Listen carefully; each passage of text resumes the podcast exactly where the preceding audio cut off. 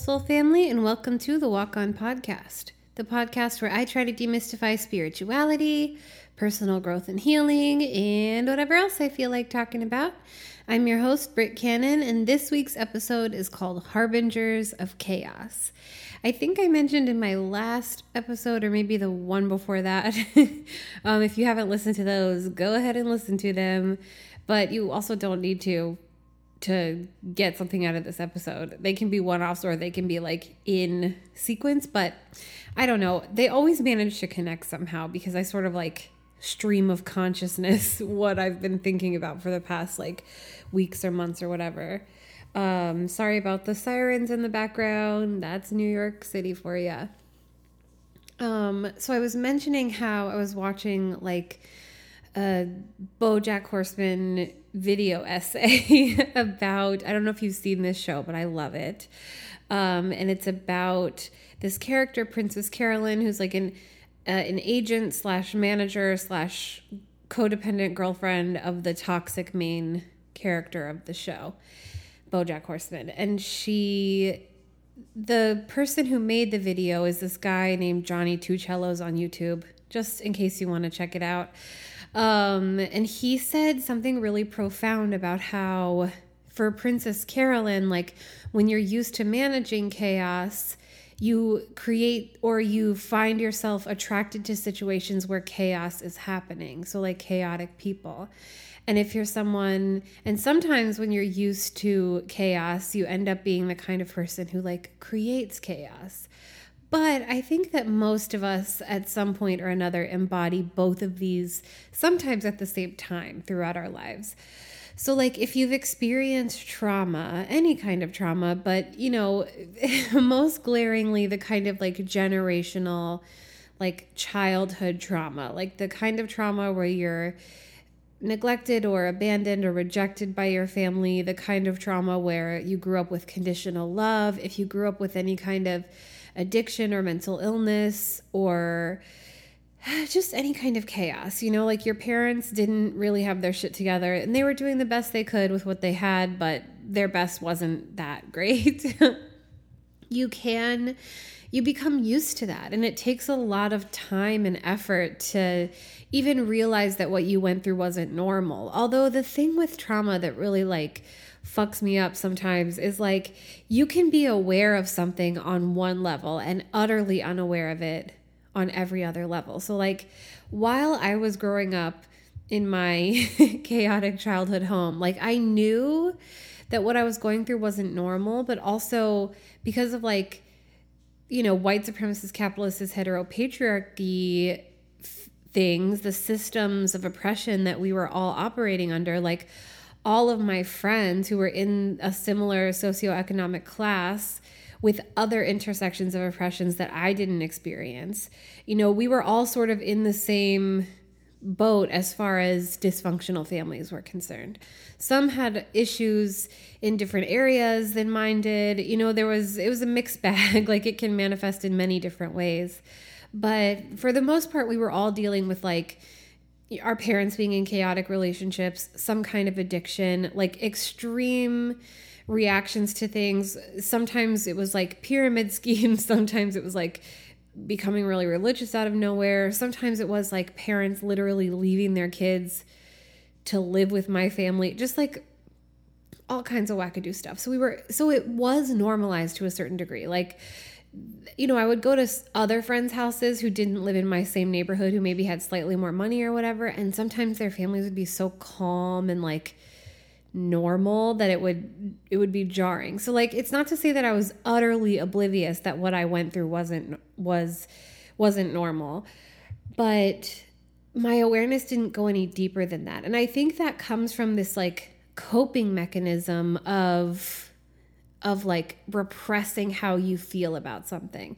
So, like when you're going through trauma, our body kind of and our mind kind of protects us by shutting down our emotions so that we can just get through. For anyone who's ever experienced like the grief of of like suddenly losing a loved one, you know, like I remember when my cousin died when I was in my early 20s and he was only a year younger than me, so it was really like heavy. But I remember like not being able to cry because there was so much to take care of and because there was just like, you know, everyone else was so destroyed. And I was too, but it was just sort of like I could zip all that up and like be strong for everyone else and and I didn't I kept worrying. I was like when's it going to hit me? Like when's it going to kick in? Why can't I cry about this or like why am I I don't seem to be as affected as everyone else or whatever. Of course I crumbled later when I was alone, when I felt safe and the crumbling happened like you know periodically in waves for many years and and it's leveled out now but like you know it took a long time I'll still get sad or whatever, but it's, you know, the grief kind of, it's like a tide. Like the waves don't have to come in as far or be as extreme like with time. You can be like sad and grateful for them and you can feel their spirit in the beyond and all that stuff. You can feel all the beauty with the sadness at once.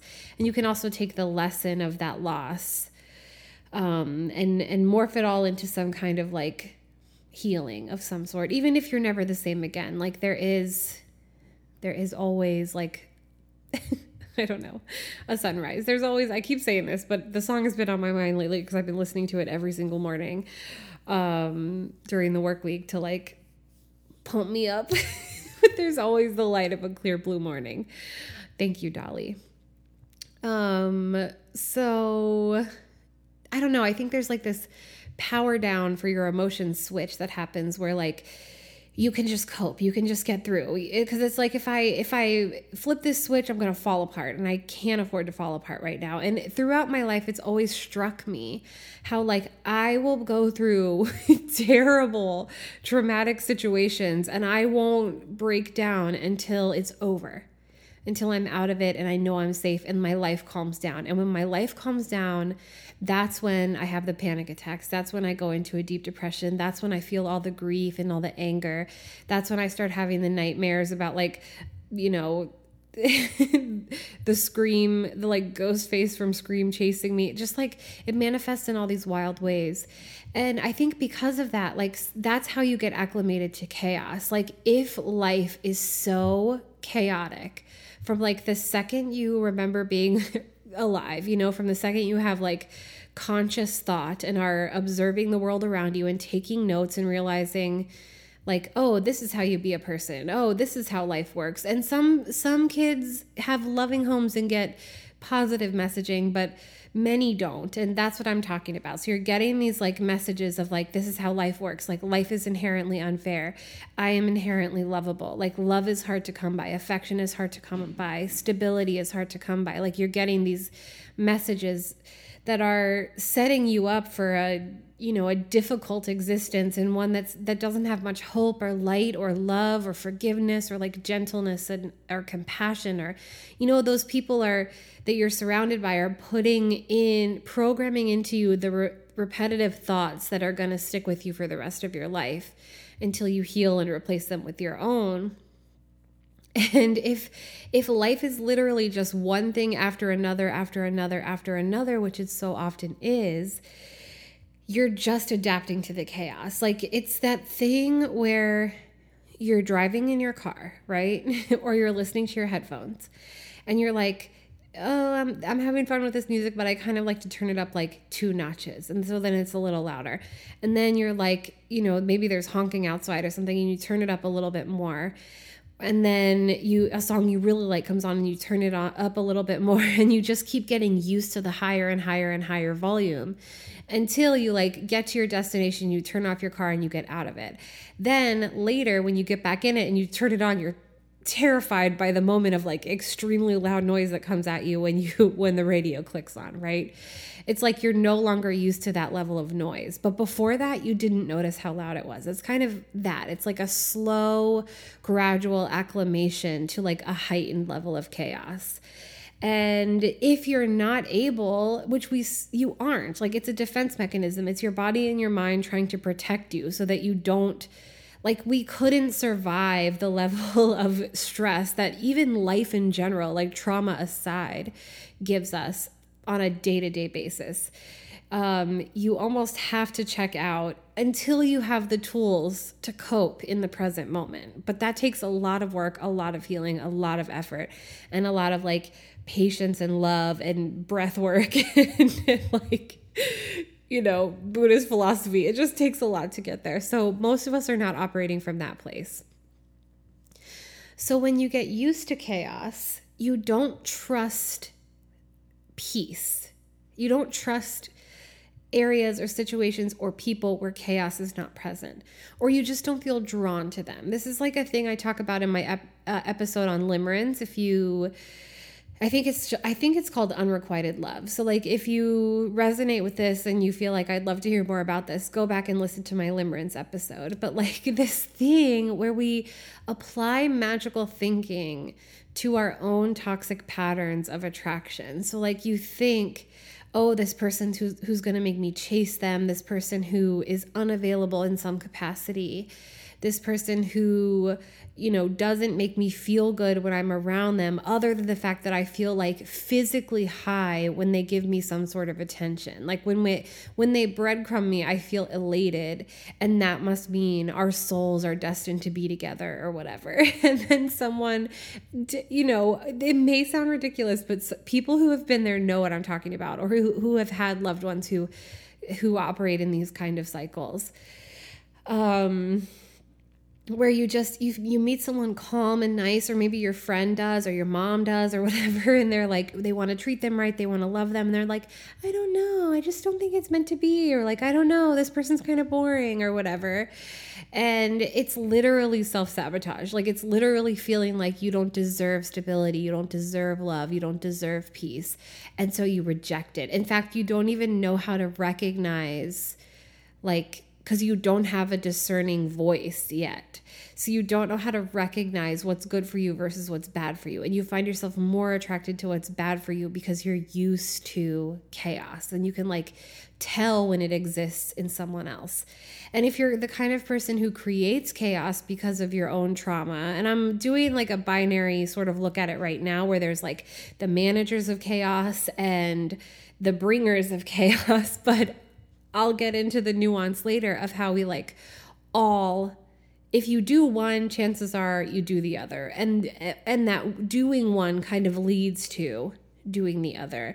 And this is why so many people you know people who who have maybe hurt a lot of people and manipulated a lot of people like still see themselves as victims because they're managing chaos as well. You know it might, it might be their own that they create but we all kind of do that um, and it just it takes a little bit of redirecting and like reprogramming to be in a place where you're attracted to peace and stability and love. And before that point, I think the only way we learn really is by understanding our own patterns. And in order to understand your own patterns, you have to make a whole bunch of mistakes first. So, the managers of chaos, right? Like, who are those people in childhood? Those people are the fixers, like the peacekeepers. Usually, they're like a parentified child. They're someone who, like, is really approval seeking in like a fawning type of way. Like, this is the kind of person who tries to be perfect in order to not disturb the peace, in order to be there for everyone else. Um, it's the little therapist, it's the little um, enmeshed, you know, like spouse children. Like they're the ones that are their parents' best friend. They know everything that's going on in the family and they end up being like the backbones of their friendships. Like they're everybody's best friend, but nobody's really their best friend. They run themselves ragged. They're the hyper codependents. And they're usually the people who are in my own experience like I always played as sort of like supporting role to a main character right? So like my grandma is this like larger than life personality. My mom is this larger than life personality. All of my best friends have been these larger than life personalities. Um, and several of my partners have been that too. Like always sort of the center of attention always kind of like mean people people who could really like control the energy of a room, people who didn't have a lot of empathy as far as how they talked to or treated other people. But I was always this like special person in their lives who understood them, who who like helped them access like the sweetness inside of themselves, who was sort of the angel on their shoulder, like helping them be a better person, which is you know, it's like when I look back on it, I kind of cringe because I felt really good about that role. Like, I mean, to be real, like there's a superiority that comes with like feeling like a better person than the person you spend the majority of your time with. Like even though that's not nice, like it's not nice to feel to to help to have that kind of I don't know, it's like sort of pretentious or something to have that boost your own self-esteem to be like, well, I'm a better person than this person. Like, I would never behave the way they behave. But you're supposed to love them, and love is supposed to be unconditional. And here you are feeling better than. Like, that's no different. I mean, it is different in the sense that you might not be a bigot, but that's no different than how Christians act. You know what I mean? Like, the holier than thou, like, I know the better way. I'm going to help you see the light. Maybe they don't want to see the light. Maybe that's just who they are.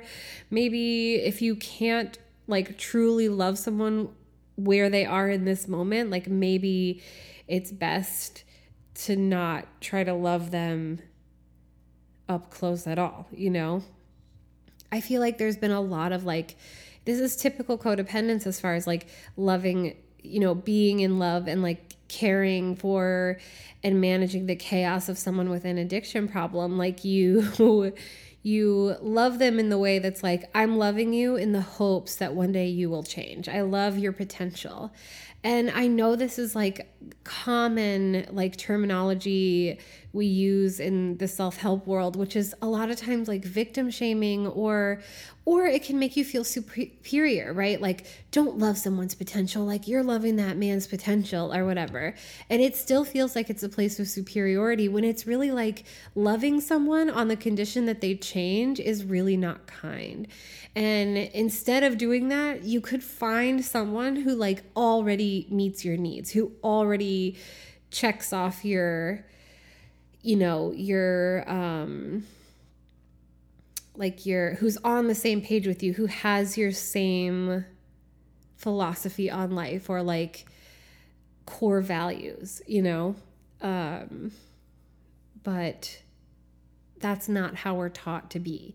Like you're taught to love someone and how you earn love is to care for them, is to be like as unconditionally loving as possible, to sacrifice yourself, especially if you're someone who's like socialized as a woman in society or like you are the more femme leaning person.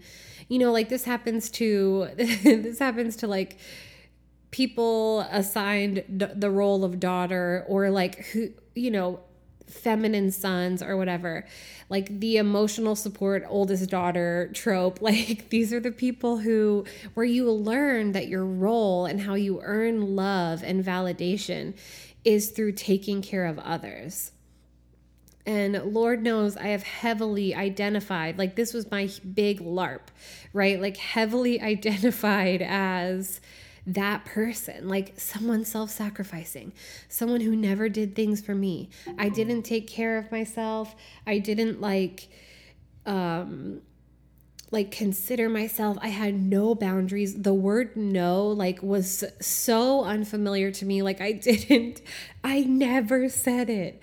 Um and if i did i would get such backlash that it wouldn't be worth it. Like it's just taken a long time to unpack that. And it took a lot of rejection. Like the reason why I became that way is because I knew that there was nothing else that I could offer my family that would make them love me and care for me and value me.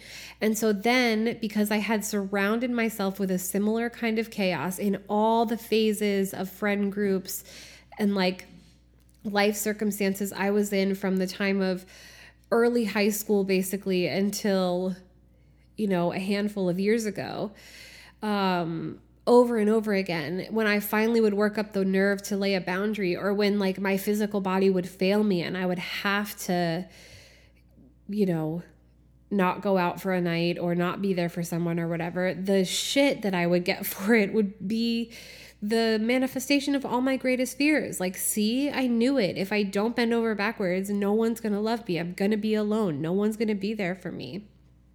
And um, so it felt like this weird, like, proof that I was inherently unlovable unless I was being of service. And none of that was true. You know, it was just, those are just the patterns that I was playing out. And we all have our own kinds of patterns. On a similar, like, sort of other side of the coin perspective, the the harbingers of chaos like the people who create chaos because they grew up in it those are the the flight and the fight people usually not always i'm going to get into the the gray area in a second but just to like black and white explain it. Like these are the lost children a lot of times, or the avoidant children, like the people who lost themselves in like early manifestations of addiction. This can be like TV or video games or can- candy is a big one, or just like the kids who run away from home, the kids that like sort of live at other friends' houses. They're they're neglected, they're ignored, like people don't seem to care about them. You know, where the fawners are sort of hyper, like controlling parents are hyper vigilant with them and very controlling and afraid to let them out of their sight because they're afraid to lose their grip on them. They have super high expectations. Like with the forgotten children, it's like the expectations were never there at all. Like we don't even care about you enough to to like give a fuck about what you're up to or whatever. And that's also because they end up being more difficult. You know, like once someone understands that they have the freedom to run away or they have the freedom to yell and scream and hit walls or like call names or whatever and have a an authority figure back down and you can get what you want if you just argue long enough and all that kind of stuff. Um you know, that does have a certain kind of payoff and a certain kind of like liberation that being the the manager of chaos doesn't afford you because you have all these responsibilities and you have all these consequences, like too many consequences. Whereas the people who are conditioned to create chaos, like often experience very little consequence in their life until they eventually do. And it's like a big consequence that they face. So you can see how these two types of reactions to the same kind of trauma, like like they make sense together. There's a there's a give and take there and a natural like compensation for where the other one falls short that can work in a weird dysfunctional way. So like if someone is used to creating chaos, what they really need is a sidekick type of person to clean up their messes, to like do damage control for them, to be like their PR person slash agent slash manager slash like ex partner or best friend or whatever, like they need a fawner to enable them to to make it safe for them to like be their worst versions of themselves and still know that that manager is always going to come back. And that's where this like these push and pull dynamics come from. Where like everyone's used to working for love. The creators of chaos are used to testing people right? Because they're operating from both both parties are operating from this truth of like, I am inherently unlovable. Everyone leaves. And like, it's only a matter of time before stuff falls apart, right? Which is really sad and really scary. But like, that's where we, most of us, are in our in our unhealthy days like that's where we are this sort of bleak myopic view of love and relationships and family and community and life so the two different responses to it are like for the creators of chaos, they're like, I'm going to create chaos. I'm going to push and push and push and push people away and test them. And they're going to have to prove to me how much they love me over and over and over again by coming through for me, by cleaning up my messes, by living, loving me unconditionally, by living to serve me, by like always trying to prove how much they love me. And like the catch 22 is that there's no amount that someone could show that would be enough for someone like that because it's about what you're giving yourself. It's not about what someone externally can show you. Like someone can be giving you the most pure love in the world, but if you're not in alignment with it, if you haven't learned how to receive it, which is an, a very vulnerable thing to do to receive love. Like I've always been a mush, I've always been very tenderhearted, but I really never was able to receive love until I was like 29. And when I did, it blew my freaking mind open and triggered me so deeply that it was like almost devastating to realize that I had been in relationships since I was 15 years old. I'd had like, I don't even know how many best friends. I'd had community. Like, I thought my family was right or die, like all of these things. And I realized, like, oh, no one's ever taken care of me. No one's ever, I've never been able to receive love because I've always been giving love to protect myself from having to be vulnerable enough to receive love. And I also just like was more drawn to people who were not interested in giving me anything good to receive and that sucks, you know? I'm good at it now, but it took a long time. Um, so you have to like be right within yourself and like ready yourself to receive love in order to truly receive it. Sometimes the love comes first and you just have to get acclimated, but usually in order to choose people who are going to give you that, you have to be kind of ready for it. Otherwise, you push them away or you or you think you're not attracted to them or you like I don't know, there's like all kinds of ways that we put up barriers to what we actually want and need because we're afraid. You know, it's just like that thing with LARPing where it's like if I'm my whole self and I show up as my whole self and I get rejected, like I don't know if I can take that. I can take this like one dimensional pretend version of me getting rejected because it's not the real me. But the reality is, you cannot feel true belonging if you're not showing up authentically but it just takes a lot of courage and self love to even get there in the first place, which is why people say you can't love someone else until you love yourself. Like, that's not entirely true, but it's like you can't. It's really hard, I'll say, to to receive real good love if you don't love yourself because you're you're almost like what even is that that you're trying to give me? Like i don't recognize that. You have to be able to recognize it to receive it i guess. So the reality is with these like creators of chaos that you know, you could set yourself on fire to keep them warm and they still will be like it's not hot enough. You know, like they they're not in a place where they can receive love, so it doesn't matter how much you do.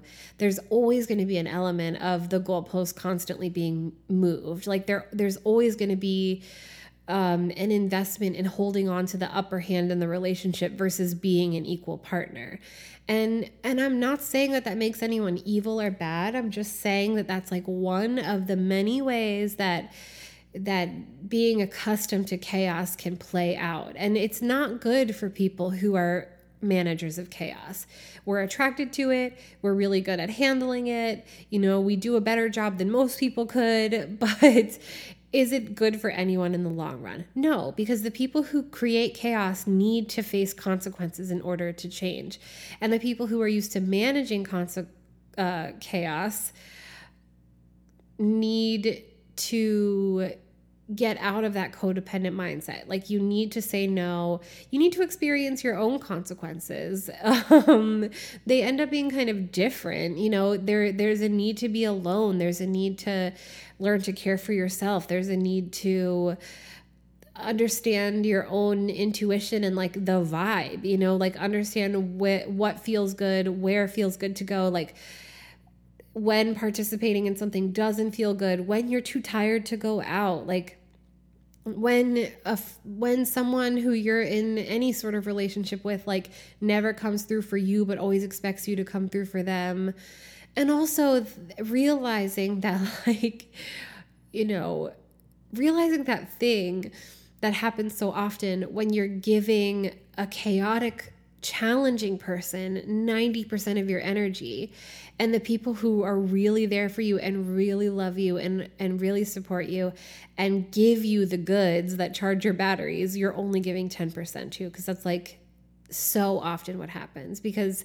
demanding challenging people like they want and require a lot and and when you're a manager of chaos you're used to giving a lot and sometimes like the easygoing, like true love, not even just romantically, platonically, familially, like work wise.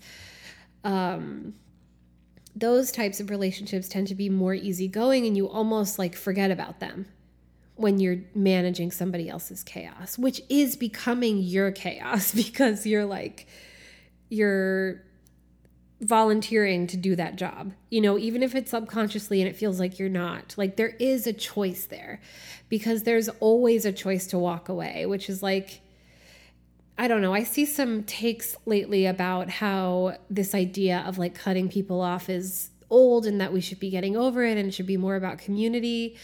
But my rebuttal is always like trying to build community with people who aren't on the same page as you who haven't done their own inner work is like nearly impossible. Like it never works out.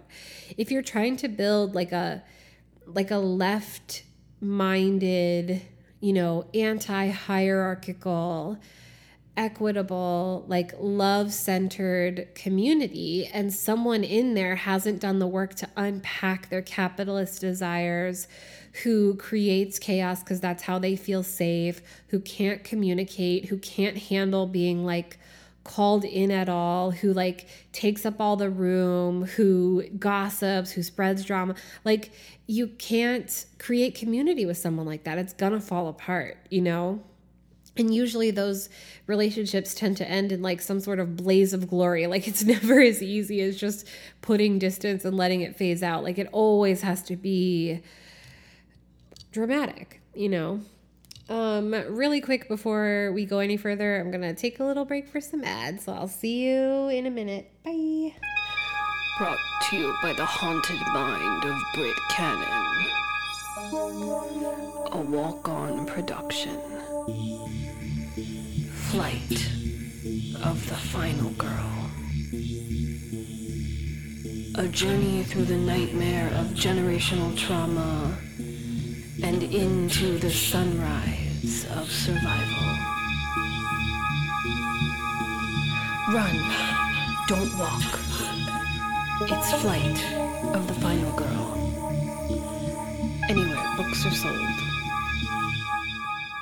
And we're back. Um, this whole thing reminds me of when I was a kid, my grandma, who used me as her therapist. but I'm grateful for it now because I learned a lot of lessons from like listening to her story and paying attention to her and like and being inspired by her as much as I used her as a cautionary tale. But she told me once that, you know, she had a hard time having friends in her life because she was a young mom. She had four kids by the time she was 24. Like, there just wasn't a lot of room for friendship. She had some friends who were kind of lifelong, but they would do that thing where they sort of wouldn't speak for years and like ebb and flow. But for a while, when her kids were a little bit older, she had a best friend. And they were like really close. They talked all the time.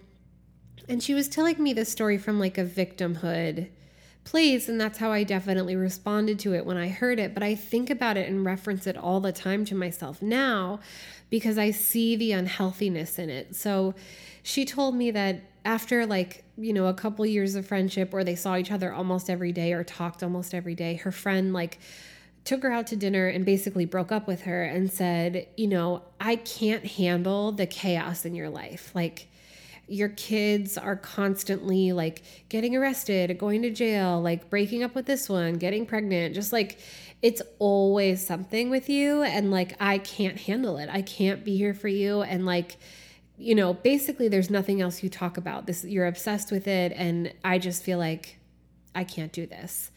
And when she told me the story, you know, it was like, can you believe she did that? Can you believe she said that? Like, what kind of friend is that? This is, you know, 10, 15 years later, she's telling me this and she's still in her feelings about it. And at the time, I was like, ugh, that's awful. What a terrible person. I'm so glad you're not friends with her anymore. But literally, like, that's what I said when we had our last conversation. You know, like, I would call her and I'd be like, How are you? And it would be a three hour long phone call about all the drama in my family going on. And it, very little of it had to do with her in the sense that, like, she wasn't causing any of it in real time. It did have to do with her in the sense that she raised these people who are constant creators of chaos, but but in the moment, she was just managing it because that's the role that she felt comfortable in from an early, early age. We're talking like four years old, right? A lifelong habit of managing chaos. And so she even, like, through no conscious fault of her own, created a family that was all chaos. And then she is spending like the rest of her life, her you know, her twilight years on this earth, still managing that, that chaos. And I was like, you know, you realize when I call you, like, you barely ask me about myself. All you do is talk about all the drama. And, like, I don't have any connection to these people anymore. In fact, I'd like to know a lot less about them on a day to day basis. like, I just want to talk about us now. Like, I just want to have a relationship with you and not be included in any of this. And she literally couldn't do it. And it was just a, like I said, a cautionary tale for myself because, and I think about it all the time because that's the path I was on. You know, I was on this, like, you know, I'm surrounded by these chaotic people. When people ask me about them, it was almost like I couldn't wait to talk shit about them. Like I couldn't wait to gossip about what mess they were in and how chaotic that they were and how hard it was to love them and what a and hear what a saint I was for taking care of them and just like all of this toxic bullshit. But then I, you know, seeing that mirror of like what the path I was on, what I was becoming, and realizing like, what would happen if I just like chose peace? You know, what would happen if I just gravitated towards people who didn't operate like this? Like, I understand that there are people in the world who are not this much work. And and I understand I've seen easy relationships. Like I know that you can just have like a healthy friendship, you know? I know that you can have boundaries in relation. Like I've seen it. I know it exists. But I just for some reason didn't realize that it existed for me. And like what happens what would happen if I started like moving in that direction instead of this one? And my life has improved greatly because of it. Now, I kind of want to like rewind a little bit and get into how usually if you have if in astrological terms, like usually if you're a chaos managing sun, you are a chaos creating moon, you know? or if you're a chaos creating sun, you have a chaos managing moon. And the nuance of it can be confusing sometimes. So, like, I am a chaos manager, always have been. And I'm attracted to chaos creators, like in my default settings mode.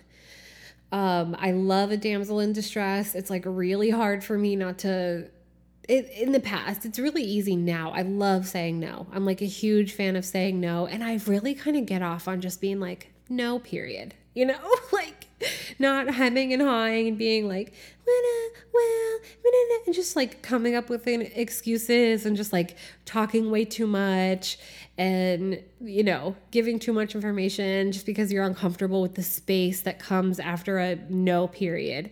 I love it. I'm like in a great place with it now. But but you know, there's always that default settings voice that's like, you're not entitled to say no. Like, what if they don't like you anymore if you don't do everything for them? Or, you know, like there's always that the default settings are always there. I'm just constantly doing system updates to make sure that I'm stronger and stronger in my resolve and like more showing externally the results of my internal recovery work every day, every moment. You know, it's I'm always a work in progress, not perfect by any means, but like I'm farther than I've ever been. But those default settings are always there. And they're, you know, you can always slip back into them if you don't chickadee check yourself before you rickety wreck yourself. So, but even though I am a chaos manager extraordinaire, I have created my fair share of chaos in my life. And the big way that I've done it is through being a Libra and like not being honest about the way I was feeling or what I wanted. Like this came out the most heinously when I was dating like six people at once because whoopsie daisy, I didn't have any boundaries and things went terribly. So this is like in my chart. It's like this person can create chaos by trying to um, keep the peace. So it's like I had the best intentions on the best days and like neutral intentions on the worst days. I did not have bad intentions. I didn't mean to lie or like mislead anyone. I didn't mean to set this spiderweb trap of chaos, right? But I was telling everyone what they wanted to hear because I couldn't deal with the discomfort of like disappointing someone or or telling them something that would make them sad. And so I would do things like triple book myself or like like I don't know, like just oh I didn't know the difference between like reassuring and like straight up lying to someone or like it was just a wreck.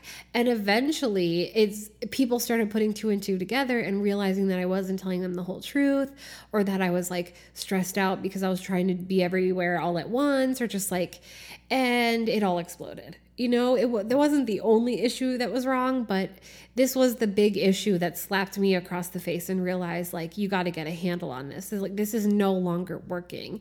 It was working when things were really low stakes but when you're like you know when the functionality of a system of a community that polyamory re- requires is dependent on like honesty and boundaries and I had none of that and so like that was the big contributing factor to like my own response to what should have been happy. Like I wanted this for so many years. I finally got it.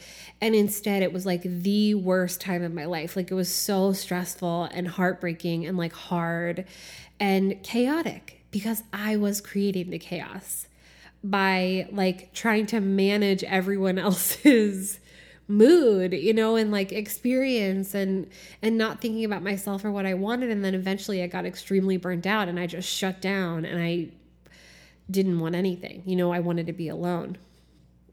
And i think that managers of chaos, when you're heavily identified with that, when you think like, this is my job, like I'm surrounded, this is like my grandma in a nutshell. Like I'm surrounded by all of these chaotic people. Like, what would they do without me?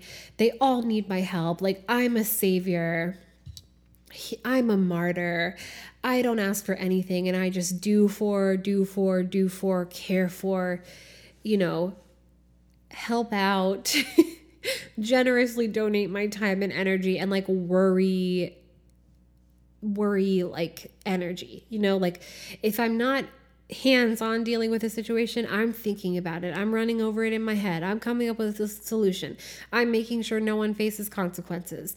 I'm making sure no one experiences an undesirable outcome to their undesirable choices. and you can get really, you can LARP as that, right? You can really think that you are like an angel on earth saving the lost souls who like just need guidance when in reality like all of that work you're doing is creating chaos in and of itself. And people outside of your bubble can see it you know in the way that my grandma's friend did where she was like you're contributing to this. Like, this is you. You're in the chaos too. You're not just like above it managing it. Like, you're fully in it and you don't realize it. You don't even have space for a friend, even though you want one. And everyone wants one and everyone needs good friendships. You like aren't even making space for that because you're so in the chaos. On the other hand, like, creators of chaos, people who mainly operate from a space of like chaos in their lives. And you know these type of people. They're the challenging ones with like unstable moods. They lash out. They tend to be a little bit angry. Like they are the the big partiers, you know, people who um is emotionally unavailable, you know, always chasing someone terrible for them and being chased by someone too nice for them and just like those are the people. The people that the people who who operate through life very much like a, a bear in a bear trap, you know, like every time you try to help them, they just try to bite you.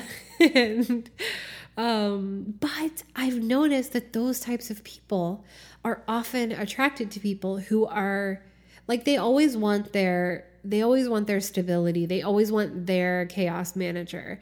But they often also surround themselves with people more chaotic than them. So it ends up being a I don't know why she swallowed a fly type of thing, where like each level of chaotic person is obsessed with managing the chaos of someone more chaotic than them until you get to like the ultimate chaos person.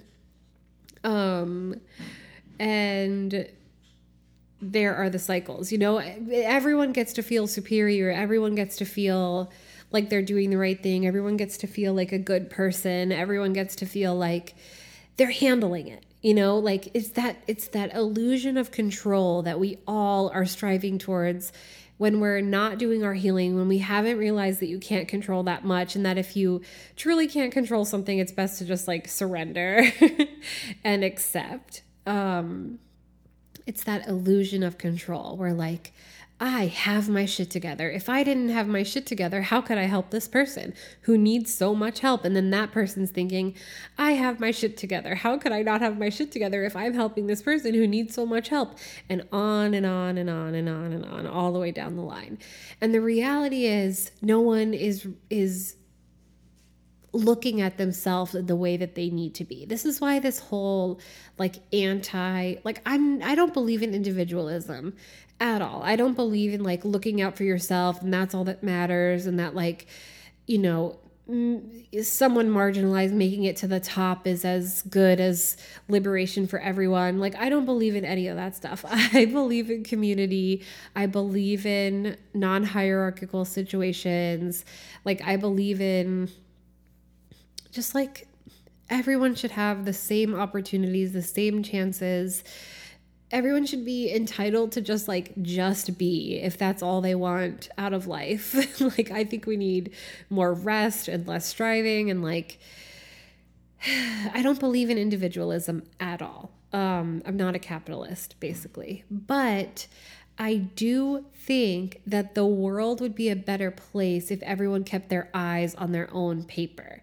Like, it is such an ego trap to be like looking around you at how everyone else is doing and judging and criticizing and critiquing them and like feeling really good about yourself through that process and getting all of your identity from external sources and constantly striving for external validation when when really the core like the the heart of you that tiny space that I was talking about in the last couple episodes, you know, that sacred space within you that exists only for yourself where no one else is allowed to touch, like that part of you needs tended to. If everyone just like focused on that part of themselves, peeled back all the layers of trauma and defensiveness and protection and like chaos and avoidance and distraction and just like peeled away all those parts and got to the core of themselves and just worked on that.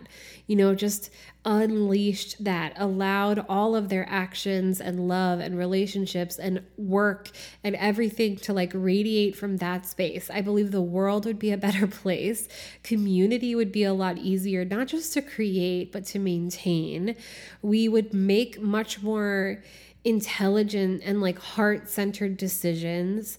Things like ending a relationship that's not working for either people would be much more peaceful and easier. Like, there will always be heartbreak and grief and disappointment and like suffering in life. That's part of the mixed bag of experience we agree to when our souls manifest in the physical on this earth. Like, where our souls want to experience the full range of complex human emotions and experiences, like that's beautiful actually. And we shouldn't be in resistance to any of it.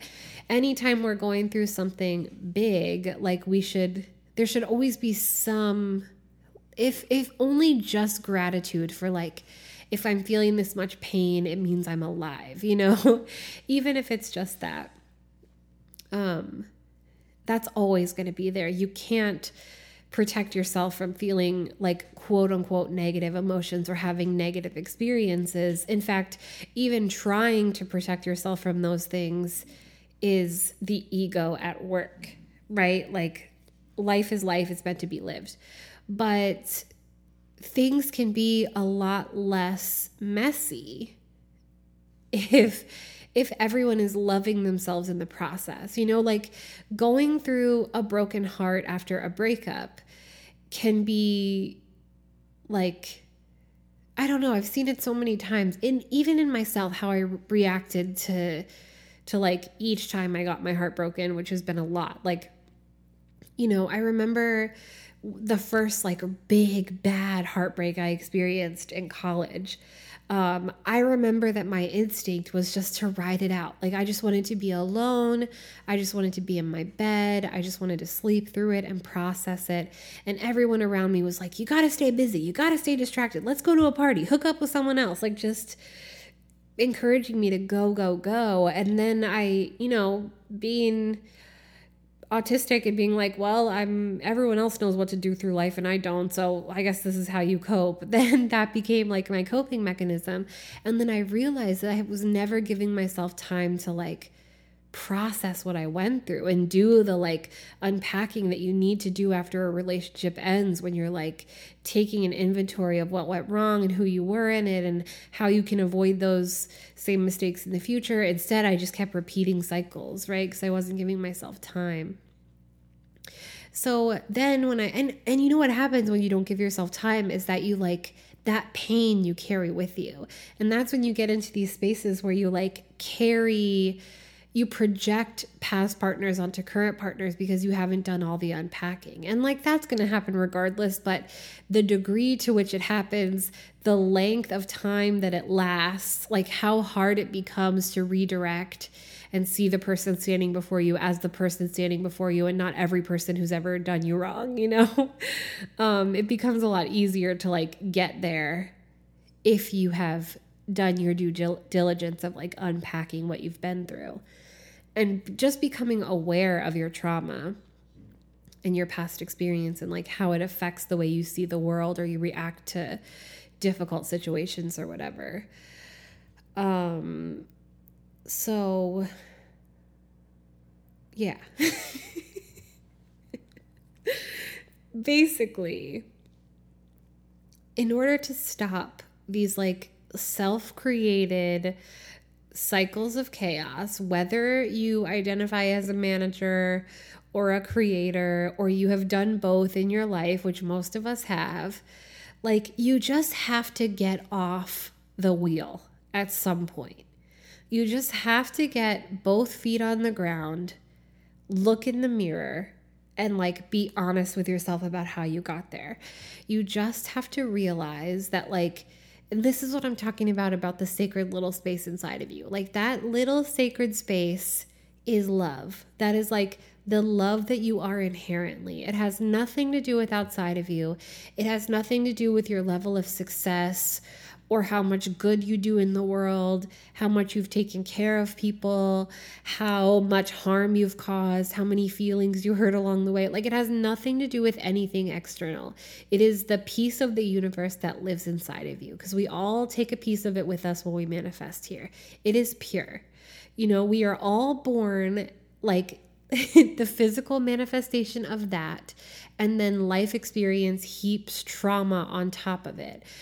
And it can get so bad to the point where you don't feel that little sacred space at all. You have no connection to it. You don't know it exists. And so you spend your whole life looking for it externally. This is where the myth of the like, the other half that completes you comes from, right? I'm not saying that like you can't have a relationship that feels like it completes you. Like you can have two people so compatible that it seems like kismet and like something magic. Like I do think there's room for that, but I think that the way we mythologize it is very unhealthy and can keep you stuck in things that you're not meant to be stuck in way too long. So you can you can get in touch with that. You can take time alone. You can journal. You can like do therapy. You can seek out spiritual advice. You can listen to things like this podcast. So I'm probably preaching to the choir. You, you can spend time alone. You can like go on dates with yourself. You can devote time and energy to like learning how to reacquaint yourself with that space that that frees you from these habits of like needing to earn love or needing to test people who claim to love you um, because you need a certain amount of proof before you feel like you can open up to them. Uh, or you could stop chasing people who do that to you, making you feel unloved in the process, right?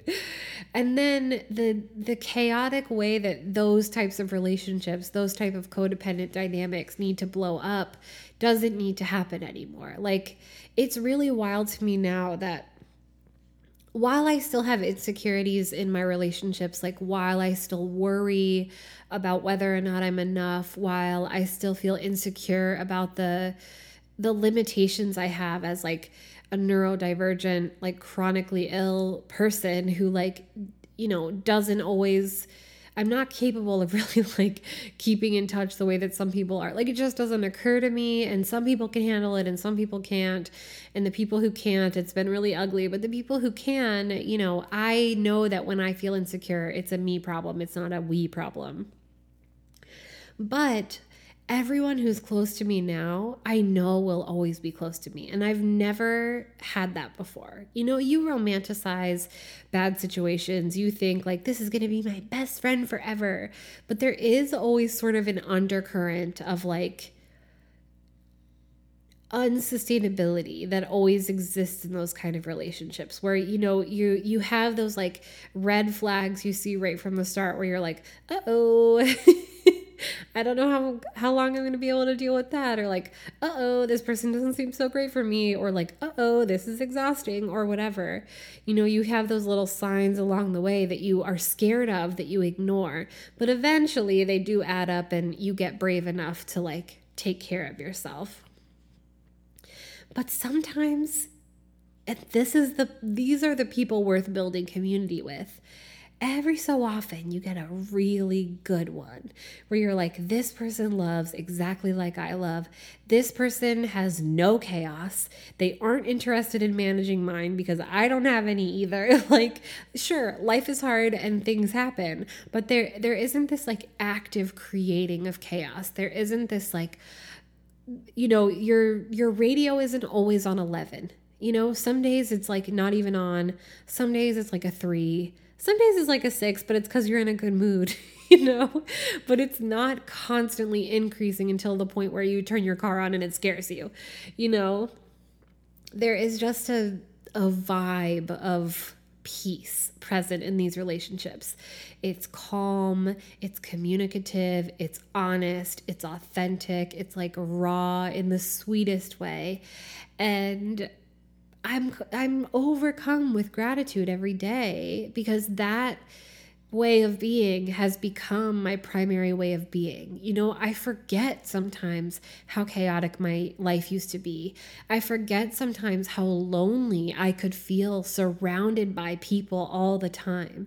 You know, I forget how depressing it is to feel like you have to stuff yourself down and become a one-dimensional like larp of of just one aspect of yourself in order to fit in in places like that. And i forget how tired i used to be all the time you know? Um it's like i barely remember that feeling of being like scared of saying no or like scared of saying like that hurt my feelings or this bothers me or I just can't be there for you right now or you know whatever. Like I've created this beautiful sanctuary like that little piece of myself has become like my whole self and that's so beautiful. And so I just want to say if you're stuck in this place of either managing other people's chaos or creating chaos of your own that you need help managing, there is a way out. You can get off the wheel, you can get your feet off the ground or on the ground. you can center yourself. You can care for yourself. You can love yourself. You can prioritize your own recovery, your own mental health. You don't need all of that external stuff to like keep you going. You know, like, I don't know. You can pull yourself back together at any moment and like become who you were always meant to be. It's, I'm not saying it's easy, it's ugly. There's like a lot of tears, there's a lot of loss, there's a lot of grief, there's a lot of like anxiety about letting certain people or or ways of being or belief systems go. Like all of that stuff comes with grief. Uh, if you'd like to hear more about that, go listen to my Grief of Growth episode. Um, it's hard, you know, it's the hardest thing I've ever done, but it's also the best thing I've ever done because what happens on the other side is all of the belonging and unconditional love and like liberation and authenticity that you've always craved, that we all crave from the time we come here and start getting rejected. That's what we want, and that is the most healing thing in the world. The Walk On podcast is a production of Walk On Productions. It is written, recorded, hosted, produced, and marketed by yours truly. That's right, folks. It's a one person dog and pony show. If you'd like to help keep us afloat, you can donate on our anchor.fm page. That's anchor.fm backslash Britt dash Cannon. You can also go to my website, brittcannon.me, to access lots of other things like the blog that goes along with this podcast, my two YouTube channels, the Walk On Podcast YouTube channel, and my personal YouTube channel that features my poetry and music. You can access the album Shiny Silver Snakes that I made with my good friend Locomoco. You can find Mantra, the EP that Walk On, the theme song to this podcast, is part of. And you can find Flight of the Final Girl, which is my debut poetry collection. There's also merch, t shirts, stickers, mugs, lots of other stuff with the swears on them. there are photos, videos, and links to all of the services I offer, including tarot readings, astrology readings, mentorship services if you'd like some one on one consultations outside of the realm of tarot and astrology. And you can also access my self love course, which is a 30 day journal centered self love course that is designed to help you build a deeper friendship and more loving relationship with yourself. There are journal prompts guided meditations, self care rituals, letter writing assignments, and a whole lot more. Thank you so much for listening. Thank you so much for being here. Thank you so much for doing the work. Happy healing. Until next time, bye.